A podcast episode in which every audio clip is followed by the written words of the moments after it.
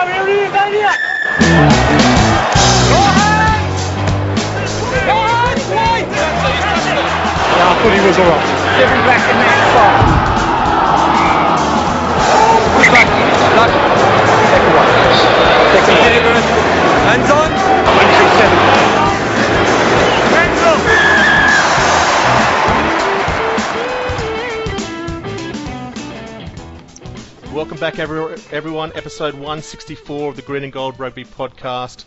I'm Rugby Reg, back again. I've uh, stood back for a couple of weeks, but back in charge of the uh, of the podcast tonight, and really looking forward to it. It's a big week for Australian rugby. We see the culmination of the NRC, um, and particularly excited about that. We'll talk about that soon, but we've got a couple of great guests on the show. We've got a few great guests. We're just going to stagger it tonight. First and foremost, uh, we've got Brett McKay from that other great website known as the. the Go on, say it, Reg. Go on. It's like the Fonz. I just can't say it, mate. From Hello, the, mate. How are you? From the Roar. Good to see you, Brett. How are you, buddy?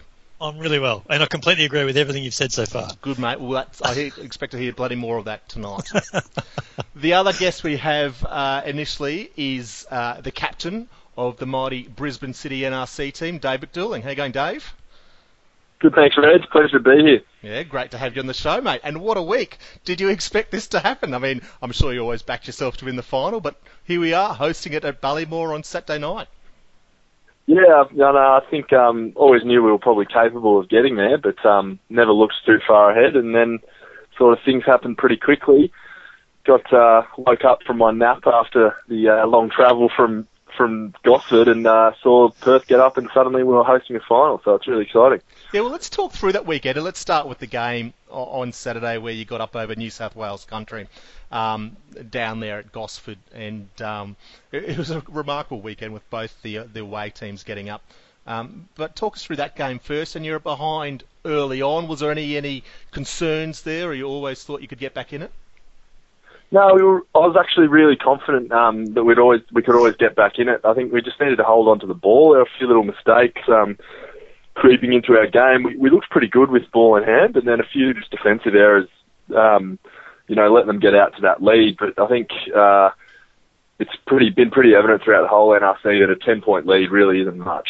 Um, so there was still the chat at half time was actually really positive and we weren't really speaking too much about the result itself. It was more about just um, let's just keep working hard and, and see what happens and see where we get to. So we uh, we managed to get there in the end. It Dave, is, Dave, that, I was just going to say that, that that turnaround is really remarkable. You, you make a good point, Dave. Is so often I'd, I'd be watching a game and think, you know, it'd be a, Brisbane City game or a Queensland Country game and think, oh, you know, we're behind, we're, we're, we're, done. But how quickly that does turn around, and all it does is a converted try, and you know, you're, you're back in the game. So it's a really interesting dynamic to part of that new rules uh, there. Yeah, it is, and um, I'll, I'll, give a wrap to um to Jakey McIntyre as well. I mean, he the difference in the end was only six points, so um that's you know two conversions really. So I think um, in all the talk about the laws, about you know people think you know they're not going for penalty goals, they're going for trials. I think the importance of um, kicking has actually been maybe forgotten a little bit. Um, but if anything, I think it uh, places even more importance on, on getting your conversions because if you don't get them, then it's just the normal five points anyway. So, um, but yeah, momentum shifts I think throughout the whole tournament have been evident. So I was you know happy to be on the on the right end of a momentum shift on Friday night. Yeah, absolutely. Brett. Dave, I was I was, going to note about the, the momentum shifts and the converted tries. I, I, in both both semi-finals, there was cases where Perth and you guys both scored two converted tries within a few minutes of each other, and all of a sudden a 16-point swing can have such a, a massive effect. Can you can you genuinely feel that when you're out there? Yeah, you really can. Um, it's it's it's a funny thing. I can't quite put my finger on it on why it, it seems to happen, but um, I think teams just have a lot of belief when they're behind because they look at the scoreboard and know that it's actually not as bad as it may seem. And, and when you're in front, you need to be on your toes and make sure you defend your lead because at any moment um, things could change. So it's it has been interesting under those on the, under that point scoring system, but um, it's it's been yeah pretty fascinating. It's happened in a lot of games I think throughout the year. It certainly has. Did, did it really feel like um, when it happened that, that Sam Windsor's no try, did, did that feel like it was going to be a turning point? Because from that point on, I honestly can't recall you blokes making a tackle. It just felt like you had the ball for the rest of the game after that. Yeah, we um, it's something we'll probably actually have to look at the amount of ball and momentum we did have, and only didn't manage to build on the six point lead that we had. But I guess that's a credit to to country and how desperate they were. Um, but I think that yeah, that um, that no try was was a bit of a turning point when you look back on it in hindsight. I think Jake did well to get back there and make an effort, and um, luckily Sam didn't get the ball down, and you know before we knew it we uh, had a one really well constructed try and then a good opportunity, opportunistic one from Toby White, and, and we had our noses in front and we managed to stay there. Let's talk about the other two tries, uh, the the dual try scorer there in, in Brando Va'aulu. Mate, the veteran, uh, played for the Reds yeah. a, a, number of years ago and sort of found his way back to Sunnybank, I think, uh, recently and, and almost just turned yep. up to training and, and asked for a game and uh, had a great season for them this year. And then he's come out and, and played for Brisbane City. It's been really good for you guys uh, at the back there and a couple of great tries on uh, with really classy finishes on, on the weekend.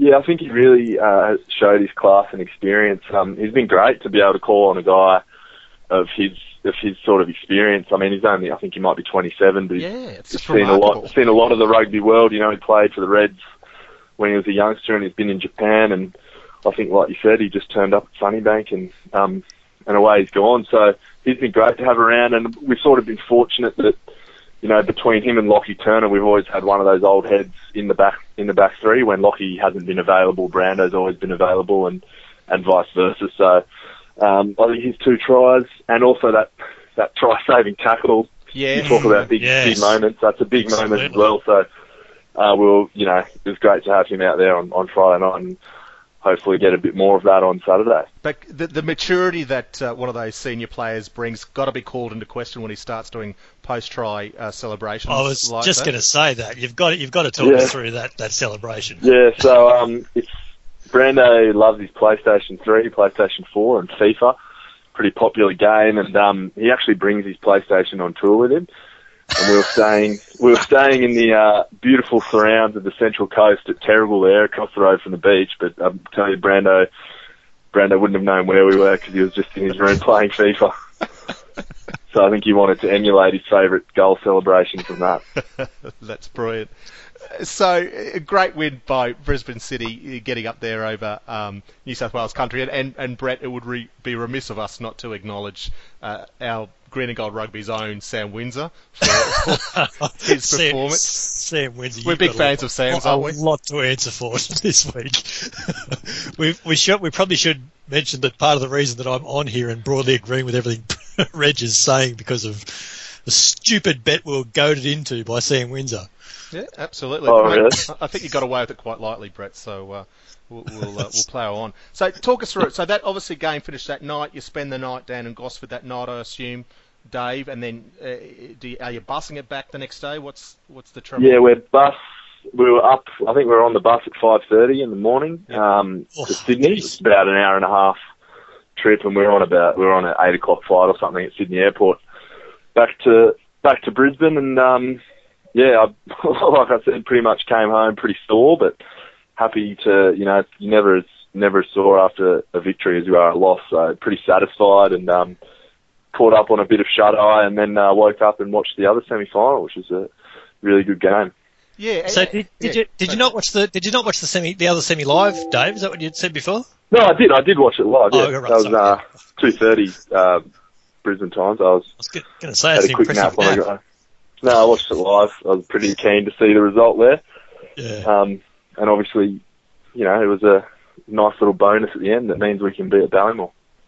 Yeah, that's fantastic. And, and did it change any of your plannings? I mean, uh, I, I assume it's the old cliche you weren't getting too far ahead of yourselves about who you might be playing and so on. But Yeah, no, I hate to uh, hate to sort of ring out the cliche, but it's been all all um season. We've really just focused on whoever the next opponent is because um I think it's pretty. It was in the NRC. Anyone could really. Obviously, Melbourne had a great run, but it looked like any team could beat anyone at any in any given moment. And we had, I think, we won twice. We won two games in a row, and then slipped up against Melbourne, and then we won two again, and then lost to the Rams. So we learnt the hard way that you can't um can't get too carried away. So we've just focused on each week, and I think uh, whilst we probably did expect, if we're honest, we probably did expect to be travelling to Melbourne.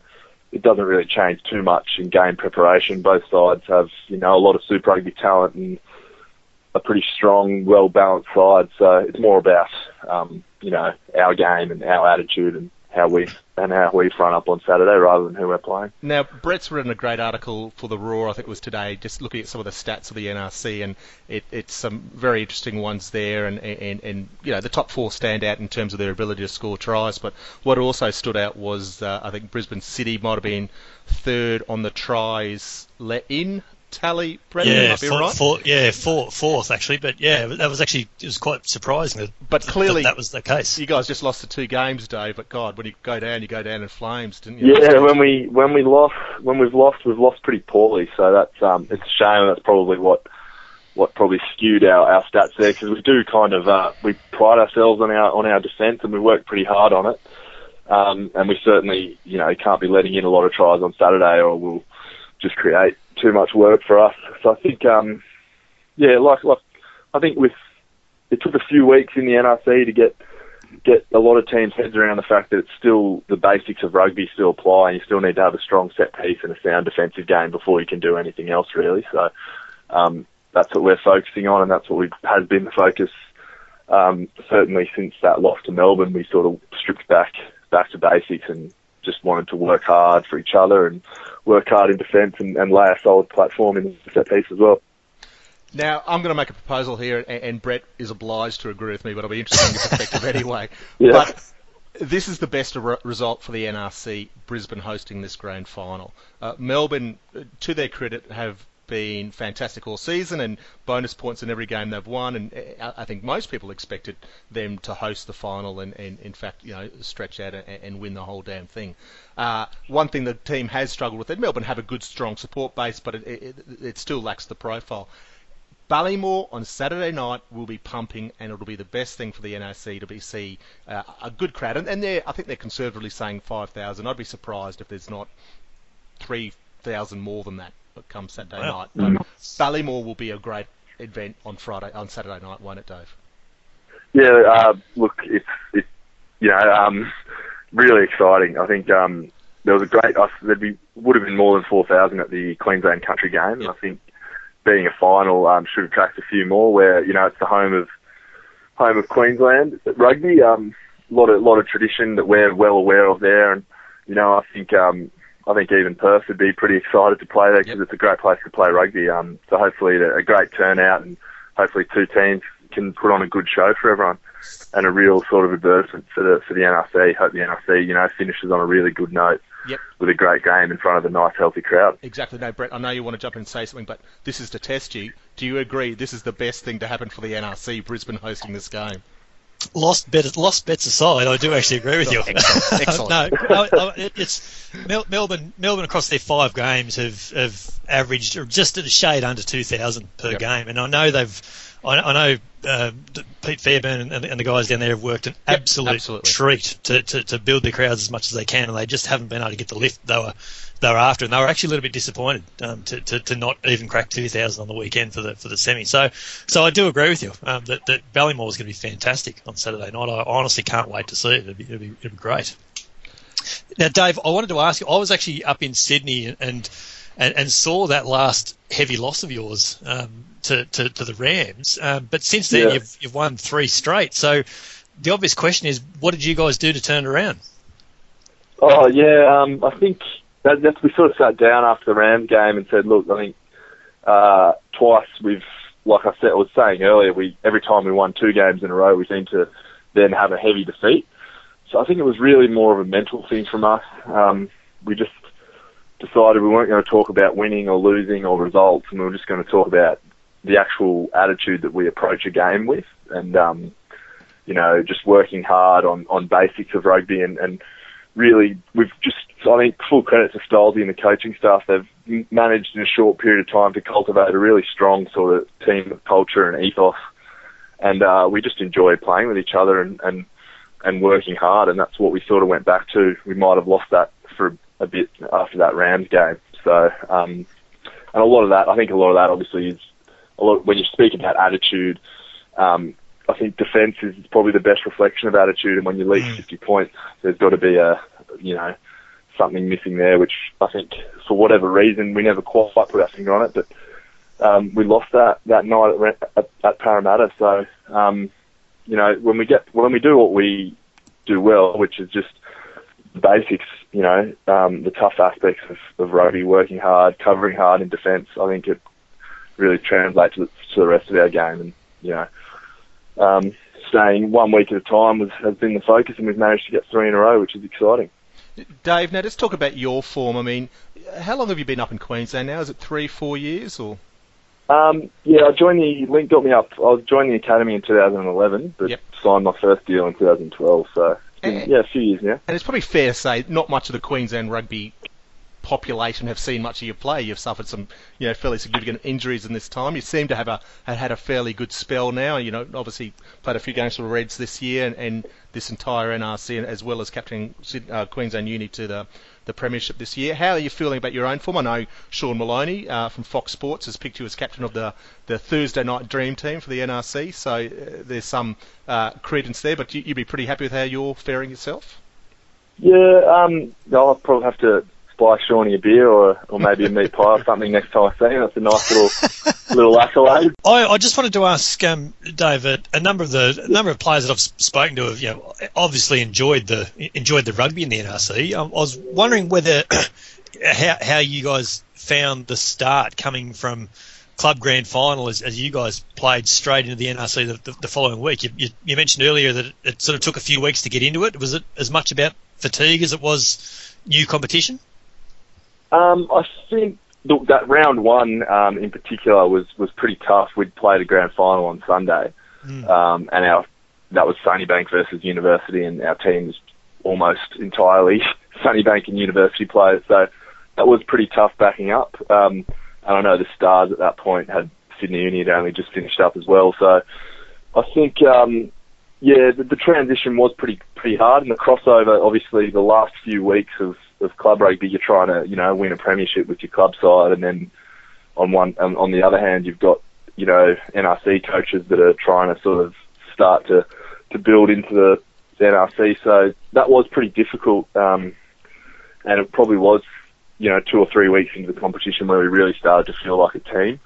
Um, so I don't know if that's something they want to look at in the future or whatever, but um, a few weeks in between, I think would be pretty would be i- ideal. But at the end of the day, the comp um, has been fantastic, and I think if you asked any other player, they would have they would have put their hand up to play in it, no matter what the schedule was. So um, players want to, just want to play, and um, to have the opportunity to play on on a new stage with um, you know at a higher level has been been great, and um, I think can only speak positively positively of it. What, what about what about the um, some some of the tweaks? And, and, and particularly interested in your, in your thoughts around having to pack scrums inside 30 seconds and the and the, the allowances for line out throws and things like that. Yep. Um, I think scrums. I honestly haven't noticed much of a difference um, in terms of the the. I know it was 30 seconds but by the time they had to be packed, but I haven't noticed. I haven't found that to be a big adjustment to, to change to. Yep. Um, again, at the lineouts, I think if anything, refs have been uh, pretty lenient on it. Um, either way, I think it's a pretty good rule as long as a defending side is awarded for getting up and, and trying to contest Yeah. it. Um, whereas I think, you know, without being overly critical, I think sometimes if it's crooked, it's just been let go regardless, which probably wasn't the the aim of the law in the first place. Um, and you know, I think the scoring system has been fine. You know, it's just created, it's placed a massive importance on on your line out. I think because you're turning down shots at goal and kicking Yeah. Kicking for um. So as a line out caller, one thing I've noticed is uh, where you might have a call list, which is fine for Super Rugby or what you're used to, and then um, but in a NRC game, sometimes you've got more than 20 lineouts because you're kicking for touch so much, so you Mm. need a little bit of a little bit of variety. Otherwise, it becomes a bit too predictable. So um, Mind- it's been really mind- good mind you- practice. Mind you, a, Yeah. lot, a lot of a lot of teams just, just as soon as they kick for the corner, they threw to four and five straight down to rolling maul, and, and it was pretty hard to stop from there, wasn't it? Yeah, yeah, it has been. I think uh, rolling mauls have been um, a Mm. really key component, defending them and also being able to execute them. Um, I think is really imp- important under these under these laws and all that I think has created a lot of fatigue because um, you know you your ball's in play a lot longer. You're not having those breaks for kicks, and that's probably why games have opened up a lot at times in the second half. So um, from a spectator point of view, it's probably you know that's probably entertaining to see, and from a playing point of view, it's it's fun to play, but it's also it has been really tough. Our our sort of GPS figures have been you know higher than the average Super Rugby game. Not that the Mm. intensity or the physicality would be as high, but pure kilometres wise, they've been they've been pretty high. So it's been it's been really challenging. I think um, I think the balance between you know the fundamentals of rugby uh, are still there. It's still good, hard, physical rugby, but a few little tweaks. Um, I don't think have have you know changed anything too drastically, and but have also had some really positive you know positive effects with ball in play and stuff like that. And that's actually a really a really important point about about the fundamentals of rugby because it was it was certainly a a belief and, and even a misconception at the start of the competition that you know there was all these new laws and it was going to be a completely different sort of a game and it was going to be you know it was going to be you know no good for equipping you know young forwards particularly for Super Rugby Yeah. but but what what quickly became apparent was that there's more scrums there's more lineouts, and and yeah and you're having to make a lot more tackles so in terms of technical developments it's it's been almost ideal hasn't it Yeah, no, I'd, I'd 100% agree. I think um, anyone who thought that, uh, you know, changing the laws wasn't a good way to prepare young players, if they just need to watch to realise that it hasn't changed the fundamentals of rugby. And if anything, you know, guys are, are packing more scrums and, you know, got Mm. their heads in more dark places and rolling mauls. So that can only really be good. And as I said earlier, defence is still probably the most important thing, and rucks are still you know, everyone speaks about, you know, defence and the breakdown being such an important part of rugby, and I think that, um, you know, hasn't hasn't been any different in the NRC either. Mm. Still, Dave, let's have a look at this weekend. So you're taking on the Perth Spirit. You uh, you took them down in the second round when you, you travelled over there and played them uh, in Perth. It was a fantastic uh, game and with a, uh, a very late try to you guys to, to take the win. Uh, how do you approach it? How do you uh, expect Perth to play? Yeah, they'll be they'll be starred up with plenty of their Super Rugby players in their starting lineup this week. Yeah, I think, um, oh, it seems like so long ago that that game Yeah, back exactly. round two, I think, but um, to be honest, I think we might have caught them a little bit uh, by surprise that week with some, um, you know, some really young guys stepped up and played really well for us that day. So I'm sure, you know, with our um, well-known Reds back row and things like that, there certainly won't be a, we won't have any surprise element. So I'm expecting a really, really tough physical game. They've, you know, really well balanced there. Um, anyone who can, you know, go to Melbourne and take down an undefeated Melbourne side, you know, deserves anyone, everyone's respect. Guys like, uh, you know, really experienced guys like Sam Wykes and Luke Morahan running around. I think um, we, we expect a really big challenge. They're good all across the park. They, you know, like very similar to the Force. They compete hard at the breakdown and um, try and slow your ball down and have a strong set piece and really opportunistic when they get turnovers and other opportunities. So we'll have to be on our game, that's for sure. Yeah, great. Now, one final question from you with regards to your team. One of your key players, Nick Frisby, who's been fantastic all season, uh, was hobbling around a bit last weekend. How's he bounced back this week? He, uh, he's been fine. He was running around nice and sprightly um, today. I think Brilliant. it was actually, uh, I think it was a rear end cork was how it was described. so whether he's fallen on his backside pretty heavily, but um, he's bounced back well, and uh, Frisby is, uh, yeah, he's been great for us this year, and uh, he'll be integral on the weekend. Uh, Forrest Gump there from Frisby. Okay, Brett. Yeah. Yeah. Now, Dave, Dave the, the biggest question about your preparation this week is that you guys have won a semi-final in your alternate strip. Are you sticking in the blue this week? um, I can't confirm or deny that. So I think, um, I think Dave, Oh, I back up honestly can't. I think mate. we've we uh, it's it's it's a nice strip. I think the blue, but also the the gold's our um we're at home, so I'd, I'd guess we'd probably be wearing the gold strip. Break, breaking a winning formula. Look out. Mate, how many other games did Oh, they win in we their won goal? mate, we won six games throughout the year in the gold jersey, so I'm not, not too worried about the jersey we wear. Exactly. Well, Fair- fair Dave, point. look, thanks for coming on the show tonight. Uh, best of luck for Saturday night. It's a big day down at Ballymore. The Reds do this stuff well. They people love getting down to Ballymore for these uh, uh, back to Ballymore games. I, I know there's a lot going on. Tickets are on sale. Um, they're actually cheaper if you pre-buy. I think uh, five five bucks cheaper Yeah, if you we- buy them on the internet. We're looking to fill the hill, so that's that's the plan. Fill the hill, and there's Nice. also going to be a couple of curtain raises of the, the uh, Kings and Queens of Pacific Rugby men's and women's finals beyond during the day. I think gates open at three o'clock. Obviously, the Reds will be down there signing autographs onto the field after the game, but it'll be a great atmosphere. Um, obviously on Fox Sports if you're inter interstate, but uh, anyone in southeast Queensland, let's get there and support Brisbane City and Dave and the team. Awesome having you, Dave. Yeah, thanks a lot for having us, guys, and um, you know, uh, thanks for all the uh, great coverage of the NRC throughout the competition. Our pleasure, mate.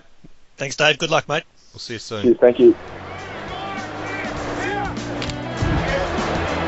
Yeah, right there, right there.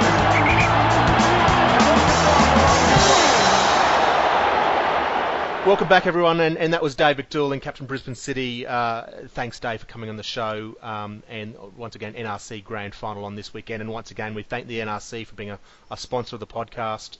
Um, we've been big supporters of them, and they've been big supporters of us. So we're thrilled to support them any way we can. And as Dave leaves, another towering second rower joins us. Hugh Cavill, how are you? I'm not too bad, Reg. I'm, I'm, I'm, s- I'm excited for the NRC. I'm excited for the Wallabies. And a little known fact I'll drop in here, Reg, which I haven't mentioned on the podcast before, was actually born in Perth. So uh, Oh, I think that uh, Oh, look out! sets up a nice rivalry for the. Can you can you hear that bandwagon I was being going to dragged say in, Reg? exactly. Just, just been parked outside conveniently. That's very nice.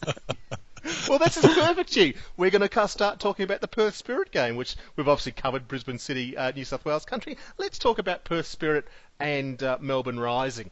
And um, can we just quick check the room? Who tipped this result on the weekend? Uh, friends, friends, friends, and family, and desperate people trying to win tipping competitions. Exactly right. Look, let's get into it. Hugh, tell us about your. What, what did you see this match? Did you expect this coming? What was your read of it? No, no one did. I mean, I think even the people that tipped it didn't expect it coming. Uh, uh, it's, uh, Jesus, all my credibility. um, well, the, the thing about this was, and I actually had these thoughts, and Brett, I think it might have even been the, the three of us talking about this. Uh, would have been a matter of month, a month ago, maybe more, about how Melbourne, you know, could could uh, could get beaten in this comp and, Yeah, and whether it was possible. And I remember the scenario we came up with was in a semi-final, if if the bounce of the ball doesn't go their way, and all of a sudden they're a couple of tries down, um, ha- how they react and respond to that. and so Mm, yeah. we found ourselves in that exact situation in in the uh, at the start of the second half. But the difference, I think, in that scenario to what actually happened was, I don't think Melbourne act- played that badly. I actually think Perth Perth blew Perth were the easily the better team on the day, and Perth really stood up to the challenge.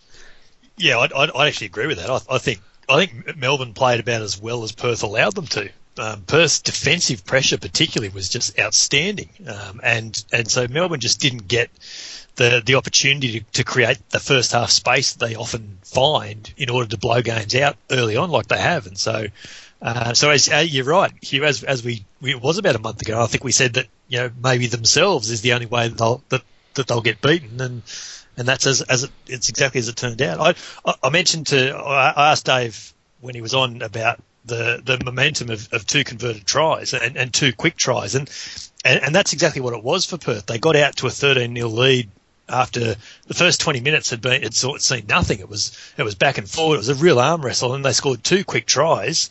And then and automatically, um, Melbourne were on the were on the back foot. They did score shortly afterwards, but it sort of came out of nowhere. And he still really felt that Perth were, were well on top here, and so it was it was really in. And then again in the second half, two quick tries, and that's essentially what sealed it. So um, yeah, it was a, it was a really really interesting game.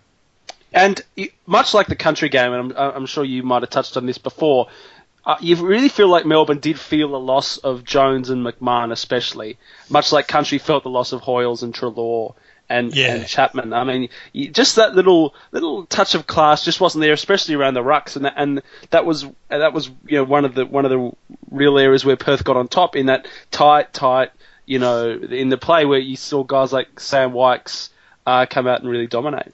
Mm. Yeah, that's that's a really good point, and and we we discussed last week that the that I might have had a little bit of a whisper that a few of the, or that one of their Yeah, the the country guys. veterans. Yeah, well, so that, that little whisper was from Darren Coleman himself, who Oh. who just told me outright that, that Cam Treloar and uh, and Steve Hoiles were gonna were gonna miss out, uh, and but Mitch Chapman was in. Yep. Um, and then he completely threw me off by naming them anyway.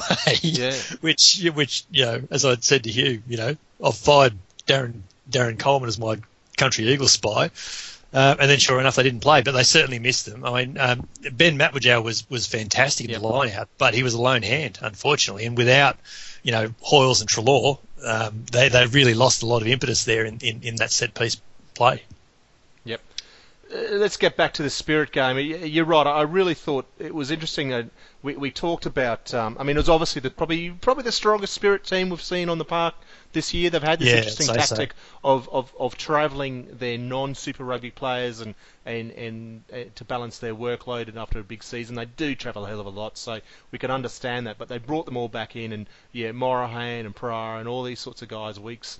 Um, and they Pek, stood Pek. Cowan, and Yep. uh, there was there was about seven changes they'd they'd made. Mark, Yeah. uh, Marcel Brache came Marcel came back in as well. Um, Junior Rasolea was back in. So yeah, And, and and they were some of those key ones. Brache obviously scored those first two tries, um, and, and really, I mean, obviously the first one from that nice kick, but also um, uh, you know a bit of turn of play stuff with the, the, the with the second one there. So really critical early on, and it almost rising out of the game. I mean, I, I, I joked that I tipped the rising, but I I almost saw a bit of a decline, and the only slight they all they still ran away with their their games, but their last few games I thought they were less impressive than they had been at the start, and, and maybe it was just a factor of the lo- long season or the other teams were catching up to them.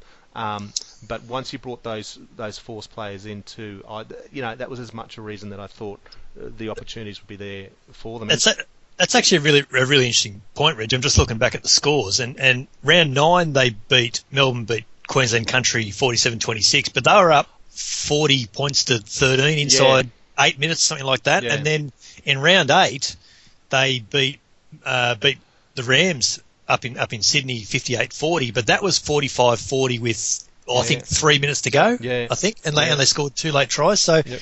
So that's actually a really a really good point. They haven't necessarily been dominating perhaps games as, as, as they had been for the for the first six point uh, the first six seven rounds. Um, Hugh's point about missing Sean McMahon is really valid. Uh, that was probably the one area that they that they did really lack was was their breakdown presence and as as, good a job as, uh, as as some of the, the the Melbourne club flankers that they brought in did. Um, they just you know, they just weren't able to uh, compete with the, the the likes of the Force guys that were there.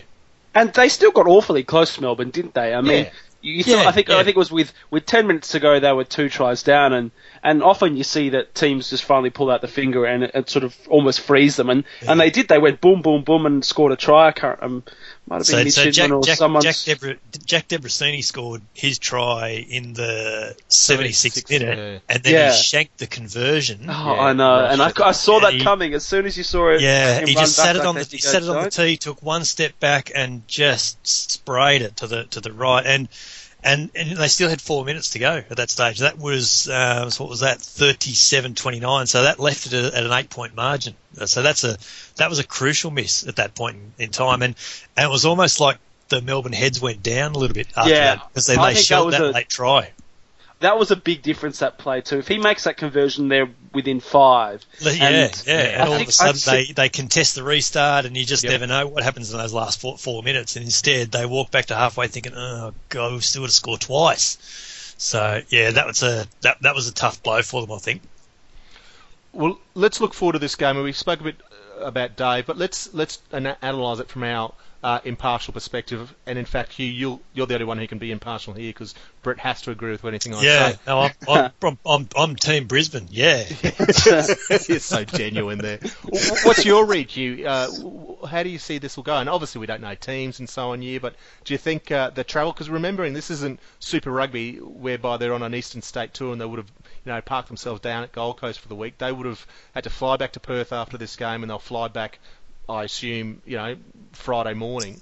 Um, they're, they're they're actually heading over Thursday. I know I know they? this much. They, they are actually heading over Thursday, so they're they're doing doing that a little bit better, I suppose. yeah. Hugh, how, how do you reckon that'll impact them?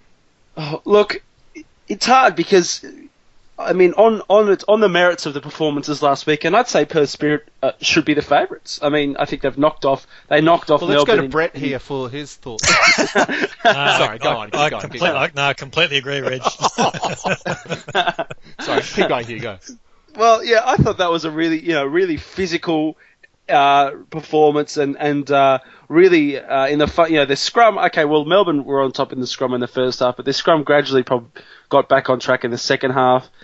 Uh, look, yeah, it's it's hard to know what to make of it because both teams uh, on their day are, are, are really good teams. I mean, you think if Perth will be hoping to do exactly what they did to Melbourne in really that play that physical dominating style and get up in the faces of Brisbane and try and limit the spaces of of uh, their outside backs um, and make sure we don't have any you know any more post try celebrations by Brando Va'aulu. On a sidetrack, it's good to see someone from that dominating 2010 Reds 2000 team, yeah. Reds team get up, and I just keep wondering whatever happened to Herman Hunt. But uh, that's another story. Um, I think he's in real estate now, mate. Just to let you know. oh, there you go. Well, that's good to hear. We'll get him on as a guest soon. Yep. Um, but But they they can't all head for superannuation contracts in France. very true. Um, yeah, but back back to the game. Look, I don't know. I mean, Perth. D- does one swallow make a summer? Does one big performance, you know, is is that enough to to really uh, bring them into consideration? I don't know. I think I'd ha- if I have if I had to tip, I'd, I'd tip Brisbane with the home ground advantage, a big Ballymore crowd, um, and you know that that performance, that comeback against country's obviously got to uh, inspire them. Brett, I'm going to let you go next, so you don't just have to uh, blatantly agree with you, because I do respect your opinion as a as a Oh. rugby uh, enthusiast. So, Oh, what's your what's your read? There's there's so there's two points here here to make. If if there's any team that's that's equipped to fly across the country in on a pretty short turnaround and spring an upset in Brisbane, it's Perth because the Force have been doing that for for a few years now, um, albeit to mixed results, obviously. Um, but as, as as well as that, um, I, I just I, I think Hugh's got a got a really good point that that, that they've you know they're, they're they're really well equipped. They've despite the the the, uh, the personnel turnover, and they've they they've used the most players by far. I don't even know what the number is, but they've clearly used the most players this year. Um, in, fact, Dave Wessels, I was talking to Dave Wessels last week before the before the semi, and he didn't even know how many players they Yeah. they'd used, but he knew it was a lot. Um, so so you know they've they've just been used to not fielding the same 15 every week, and and so you know combinations still seem to be there. They still seem to be able to play to their game plan, and and so they got a big lift last week with the the quality of player coming back in. So. I don't think we can we can necessarily discount that as just being a bit of a spike, and you know they'll, they'll revert to type. Um, that that all said, Brisbane actually play uh, uh, you know, one of the few teams that did actually play Perth at, at relative full strength. So so Brisbane will feel like they're they're sort of well equipped to be able to handle whatever um, you know the force contingent will throw at them as well. So, um, but I, I do I do agree with with Hugh, and, and again all lost bets aside, I, I think you know playing playing at home, a big Ballymore crowd on a on a, on a balmy Saturday evening, uh, it's probably just tipping things um, in, in, in Brisbane City's favour. I think.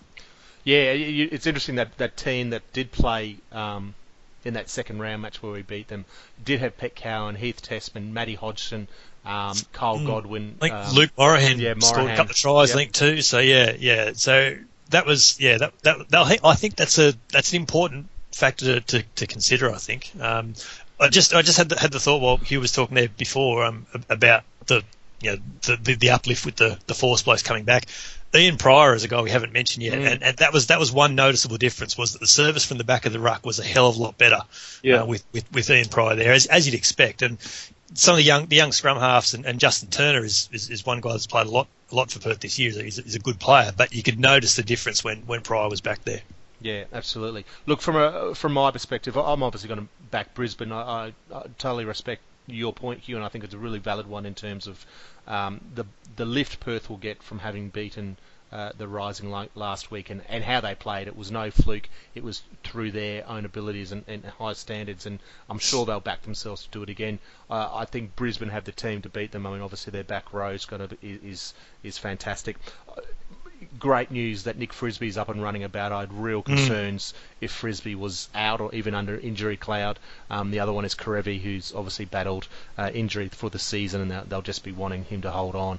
Um, but Chris Kuridrani out wide, who I think his game has come on in leaps and bounds.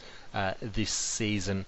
Um, in terms of uh, he, uh, you know, he, he, could have been pigeonholed as, as somewhat limited, but he's shown some great skills, some great um, elusiveness, and, and strong in, in defence as well. So that'll be a, another real asset for us out wide, utilising that strike power. But the man that has to step, step up for Brisbane City is Jake McIntyre. You know, he's, mm. he's the young guy, um, has had a good season with Sunnybank this year, but he, you know, was found wanting somewhat last week. I think I think he lost direction a little bit.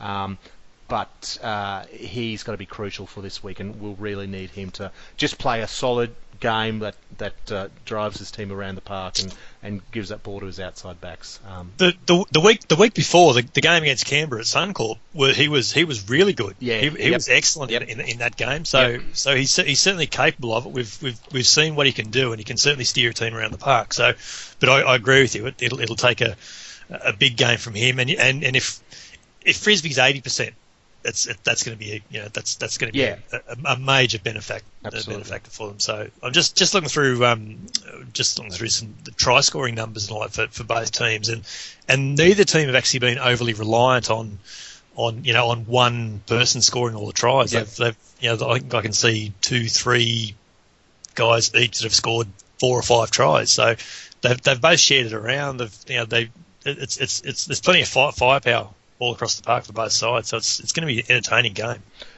It, it, will be, and look at those teams. It will be a really entertaining game. There is such quality across the park there. So look, you know, uh, it's really exciting.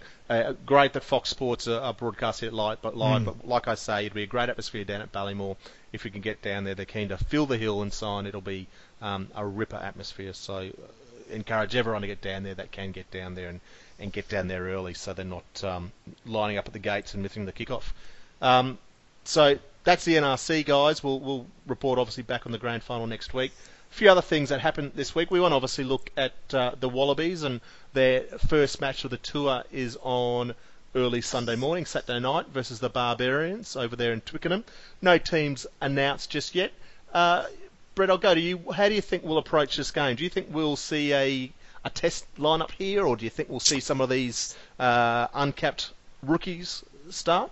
Yeah, I, I, think we might see a few of the emus playing if we if we can term it that way. Um, and I think I think Cheika sort of gave a bit of a hint of that earlier in the week. He, he sort of said he's there's there's a few guys that haven't necessarily played a lot of rugby over the last month or so that he, that he needs to have a good look at, and, and, and they need to be able to uh, they, they, need to be given the, the, the, opportunity to try and press claims for the uh, for the Wales test the following week. So I wouldn't at all be surprised if we see Genia and Cooper starting to, to to, for starters, but you would expect that guys like um, you know Ben Alexander, Ben Robinson would would probably be in there. Um, uh, Will Skelton probably gets gets game time. Ben McCalman's back in the squad. He hasn't played for probably a month or so. Um, yeah, I, I think that Matt Hodgson um, would be another one. I, I think a, it would be a really good opportunity for, for a lot of those guys to, um, to, to, to have a good crack at what will be a pretty decent um, international quality uh, opposition. It's going to be a, a barbarian side laden with um, disgruntled All Blacks by the sounds of it. Yeah, absolutely. Um, they know a way to beat the Wallabies, hey, is just beat uh, fringe All Blacks. Yeah, yeah, yeah. Who are we going to get to wear number 10? Here, oh, here, Colin Slade's available. Yeah, exactly. Hugh, what so, do you expect out of this game, mate? Do you expect a nice polished performance? Do you, are we uh, going to allow a bit of rough around the edges stuff? It's it's always hard to tell these games, uh, you know, mm. especially because with, with it's the first outing of Cheika as well, and I think yeah.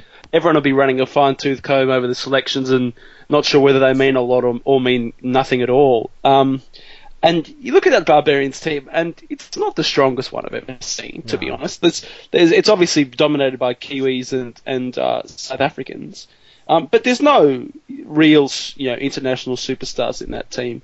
Uh, it's just some good, honest, uh, sort of second-tier players from big countries. We should put these guys away. Whether we mm. do or not is another thing entirely. I, I, think it's just about an attitude. That's what I want to see, um, and just see if Cheika's got them switched on.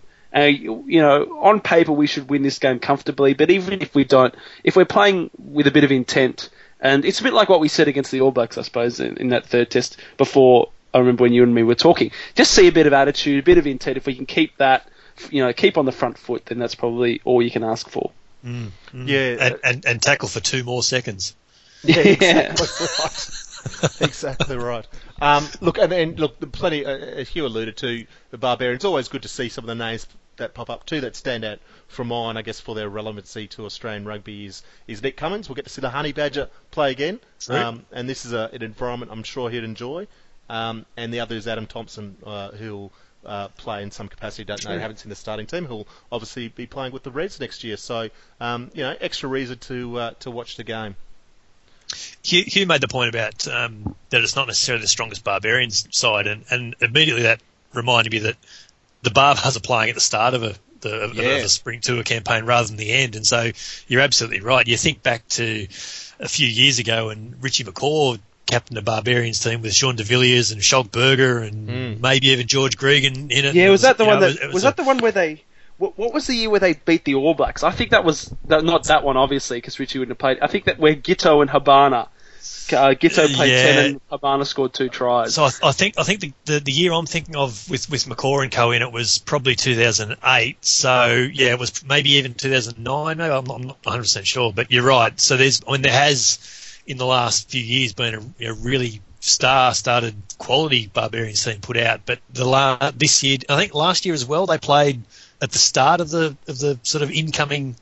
Uh, internationals for, for, for Europe, so Oh, yeah, you, you're right. the That's probably just lost a few. Yeah, and they played the Lions in Hong Kong and got pasted. I mean, it, it's Yeah, it's one of those um week to game to game prospects. The Barbarians. I mean, it all depends on the team that they can put forward on paper. It's always, uh, yeah, as I wrote an article today, I will plug my article today about an all time team. But it's always one of those fantastic concepts. One of the things that is the be- makes rugby great. No other sport has any equivalent. Um, Yeah. And regardless of, of what happens, it's going to be a fantastic game to watch. So I'm I'm pretty psyched about it. All right, mate. I've, I've had to do this. Sorry. The Barbarians have got a great website, um, and you have to go back to 2009 where they beat New Zealand 25 to 18, and Yeah, you did. You right. had Giteau, Habana, Matfield, Mitchell, Drew Mitchell? Moore, Yeah. yeah, Genia, uh, Rocky Elsom, Fourie du Preez, Schalkberger, uh, Joe, yeah, Oh, Joe jeez. George Smith, Morné Steyn. So it was a pretty pretty remarkable team. And uh, uh, bear with me because I think they also played uh, South Africa in 2007 um, after they won the World Cup and might have beaten them then. I can't load that game at the moment, but um, yeah, you're right. It, it's not a patch on that sort of team when it's when it's a pseudo World 15 almost. Yeah. Um, but anyway, it, it's great rugby and the the way that the the teams approach it. it. It is interesting. You know, you hark back to those great days, the '84 Grand Slam when we'd won the Grand Slam and played the Barbarians, and it was almost a celebration, and they had tap moves and all that sort of stuff. At the beginning of a tour, there's a different mindset to this, so it's um, it'll be interesting to see how it all pans out.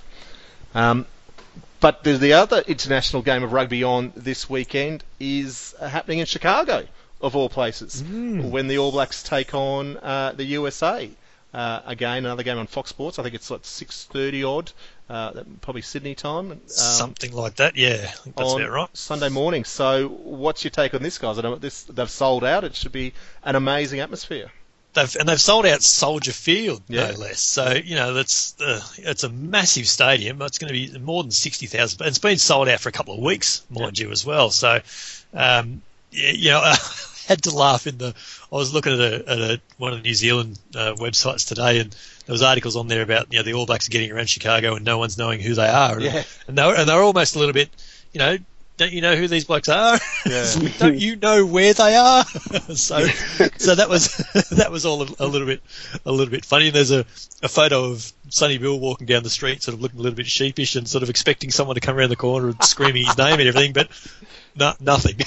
so, so yeah, look, the build up for it has been absolutely fantastic, um, and and you know, there's certainly the New Zealand journos evidently are enjoying the junket. Um, I know ESPN Scrum has sent sent someone over from from England to, to cover the game, so um, it's certainly getting traction in terms of the world, in terms of you know promoting the world the world game, and um, it's going to do it's going to do wonders for the game in the US by the sounds of it.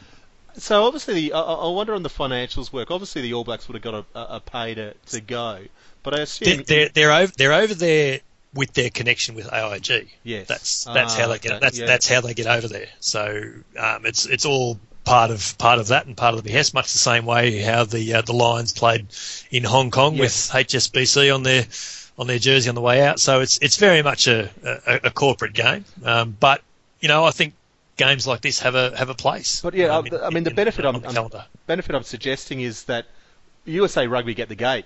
I assume. Yeah, I would reckon so. Yeah. What a huge Yeah. boon for them.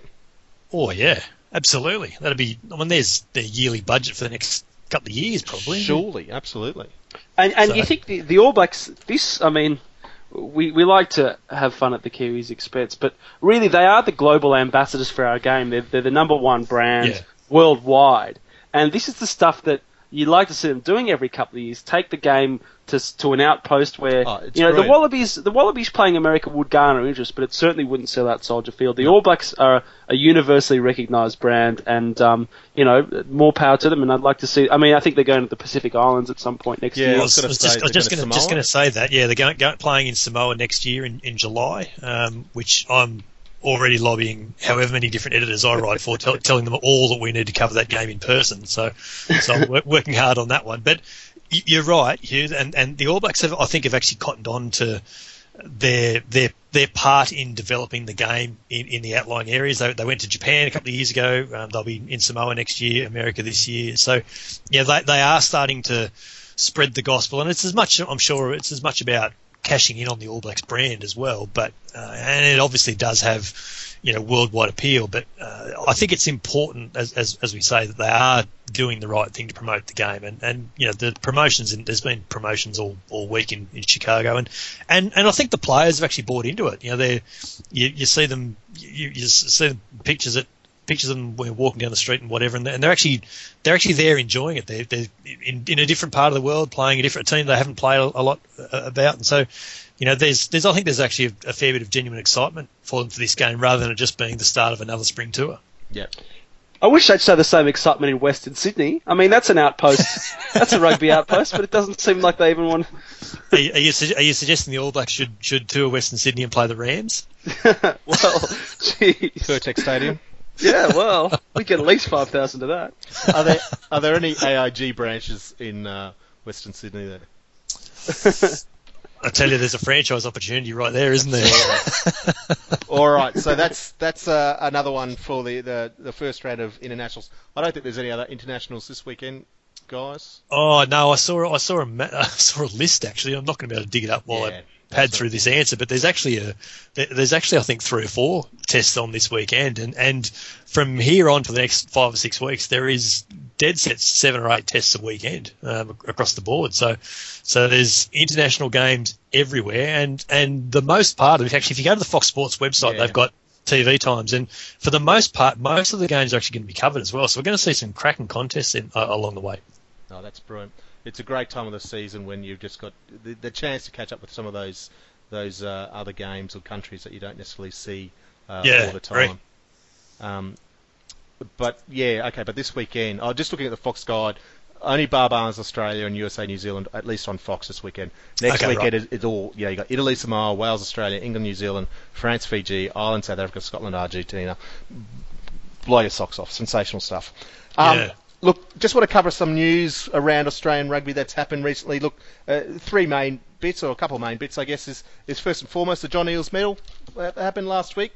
Wasn't broadcast for the first time uh, since inception, I would suggest. Um, make of that as you will, but uh, Izzy Folau took the big award. Seemed to cause a little bit of angst on the forum. You justified or not justified from your perspective?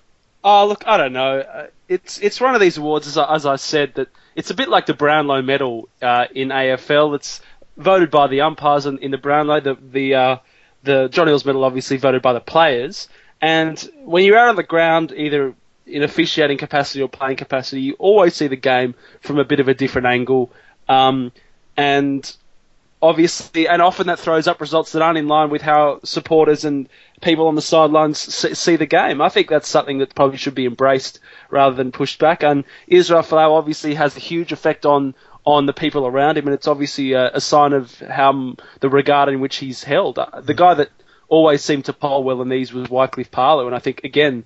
Uh, Yeah. He didn't feature in this one, but always does feature in those players' players, which which is a bit of a glimpse as to as to how the players view one another and, and who is particularly respected. So I think Israel I mean, very quietly has had has put together a pretty impressive season. I think we take him for granted what he offers at the back, and I mean, I remember those days where we were moaning about how we could never catch a high ball, and well, that's just that's a Yeah. that's a uh, real problem of the past. So Next Uh, problem. yeah. so at least we can put that one to bed. So yeah, look, he, he, he probably would have just scraped into my top five, but uh, yeah, I agree. It's a little bit of a surprise. Yeah, I think you're right. I think we probably do take it for granted. I mean, we see uh, Hooper and Slipper. I think were most people's uh, Mm. favourites for taking out the award, but perhaps we do take Izzy for granted. And I can imagine as a, a tired forward looking up and seeing a kick going down Izzy's uh, throat, you'd feel somewhat comfortable about uh, a positive return there. So um, justifiable, as you say, it is the player's choice there. Um, a couple other, uh, you know, it's not too surprising on the from a Super Rugby perspective with the Waratahs obviously team of the year and Cheika the coach of the year. Um, Super Rugby Players of the Year, joint between Izzy again and Michael Hooper. Uh, Sean McMahon scooped the pool on a number of other awards, under 20s Player of the Year, Super Rugby Player of the Year, and also NRC Player of the Year. Super Rugby Rookie of the Year. Rookie of the Year, was it? Yes. Yep. Sorry, Super Rugby Rookie of the Year, yep. Uh, NRC Player of the Year. Um, good to see Amy Perrett recognised as the Referee of the Year. Um, I'd like to think that wasn't just a uh, a token award. No, I I, think. I think that's no. I think, it's a, it's a fair it's Oh, a fair agree, yeah. and, she, and she she did the um, she did the lines on a on a couple of uh, NRC games as well. So so she's absolutely rising up the ranks. So no, it's it's um it's good to see. It's well done.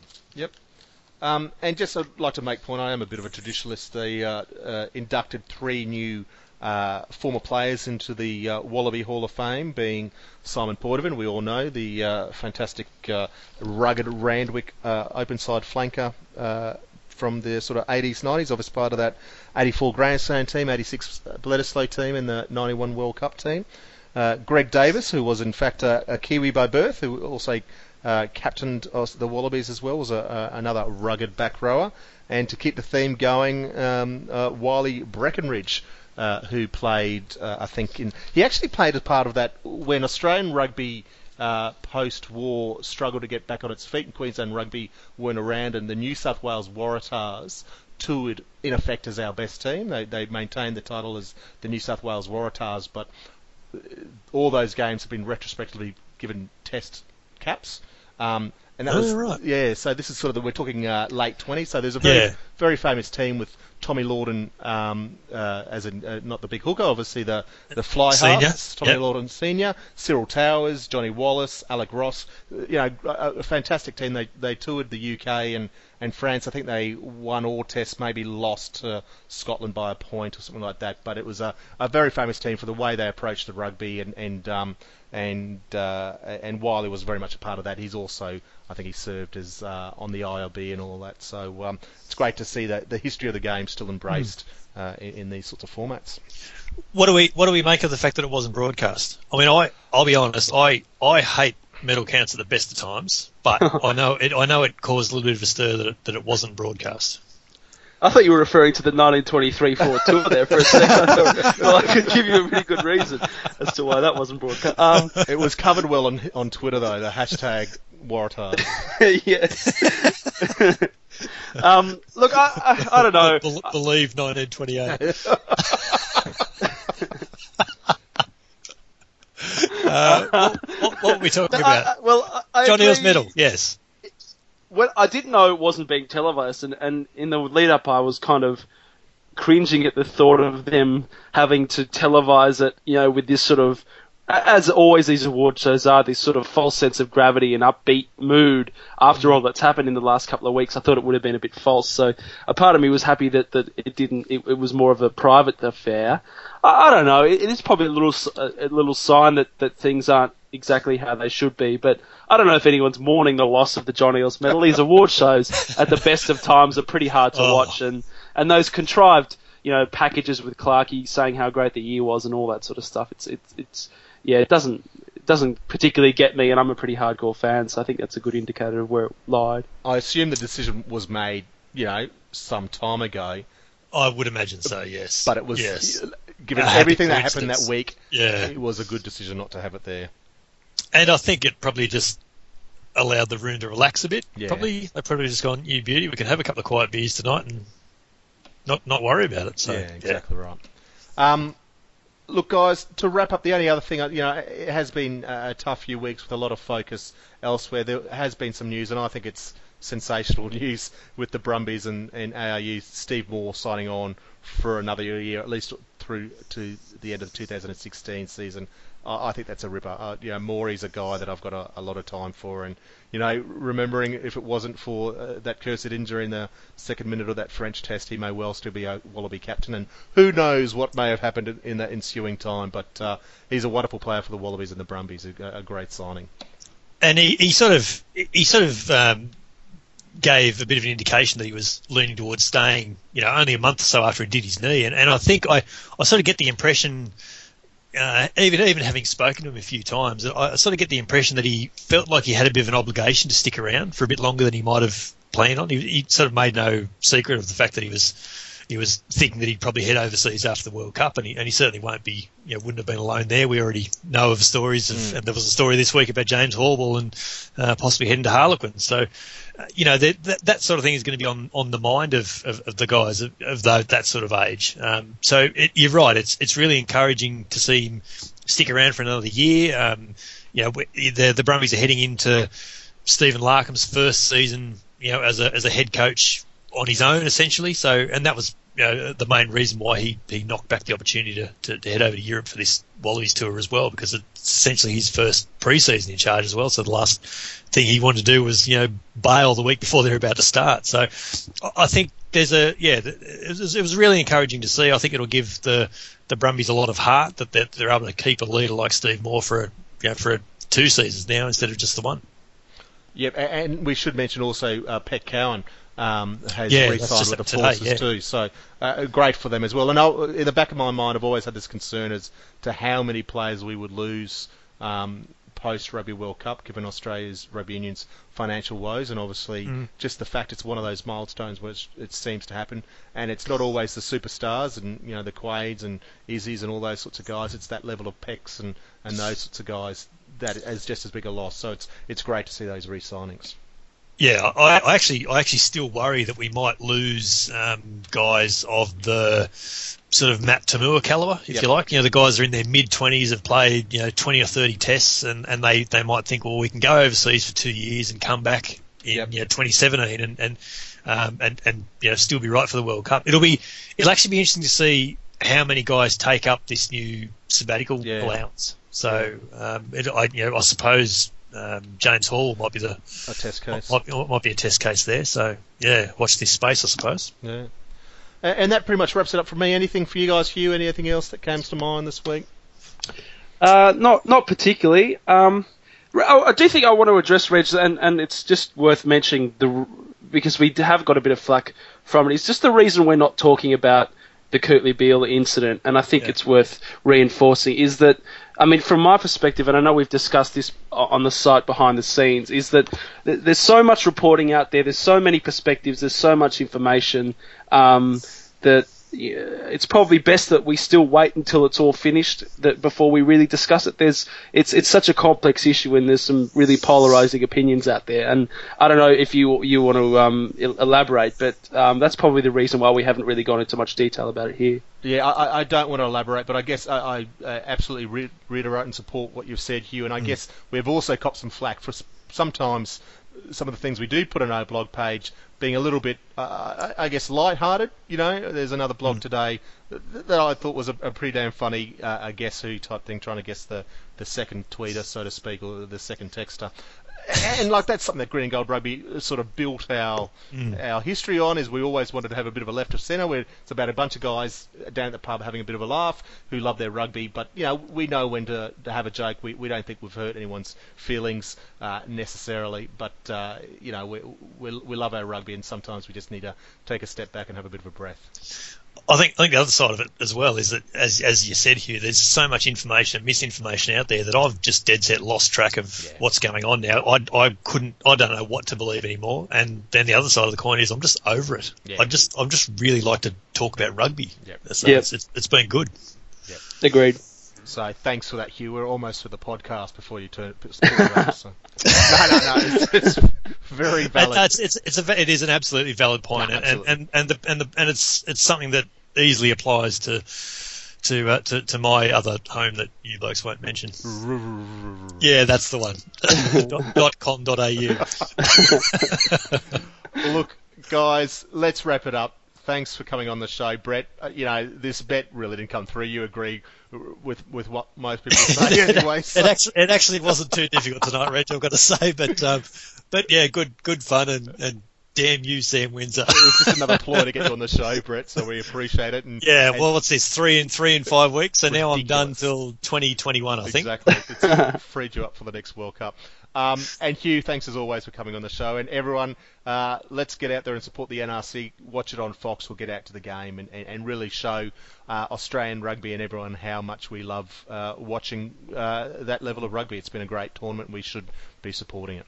Um, and It'd of be, course, really, it'd be really good to see it crack the top 20 programs Yeah. on, on Fox for Saturday night because it hasn't done that yet this this year, this season. So that that'd be a good note to finish on, I think. it would Yep. be it would be. All right, guys, thanks again, and we'll speak to you all soon. Awesome. Cheers, guys.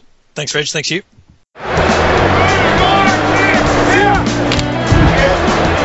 Yeah, right there, right there.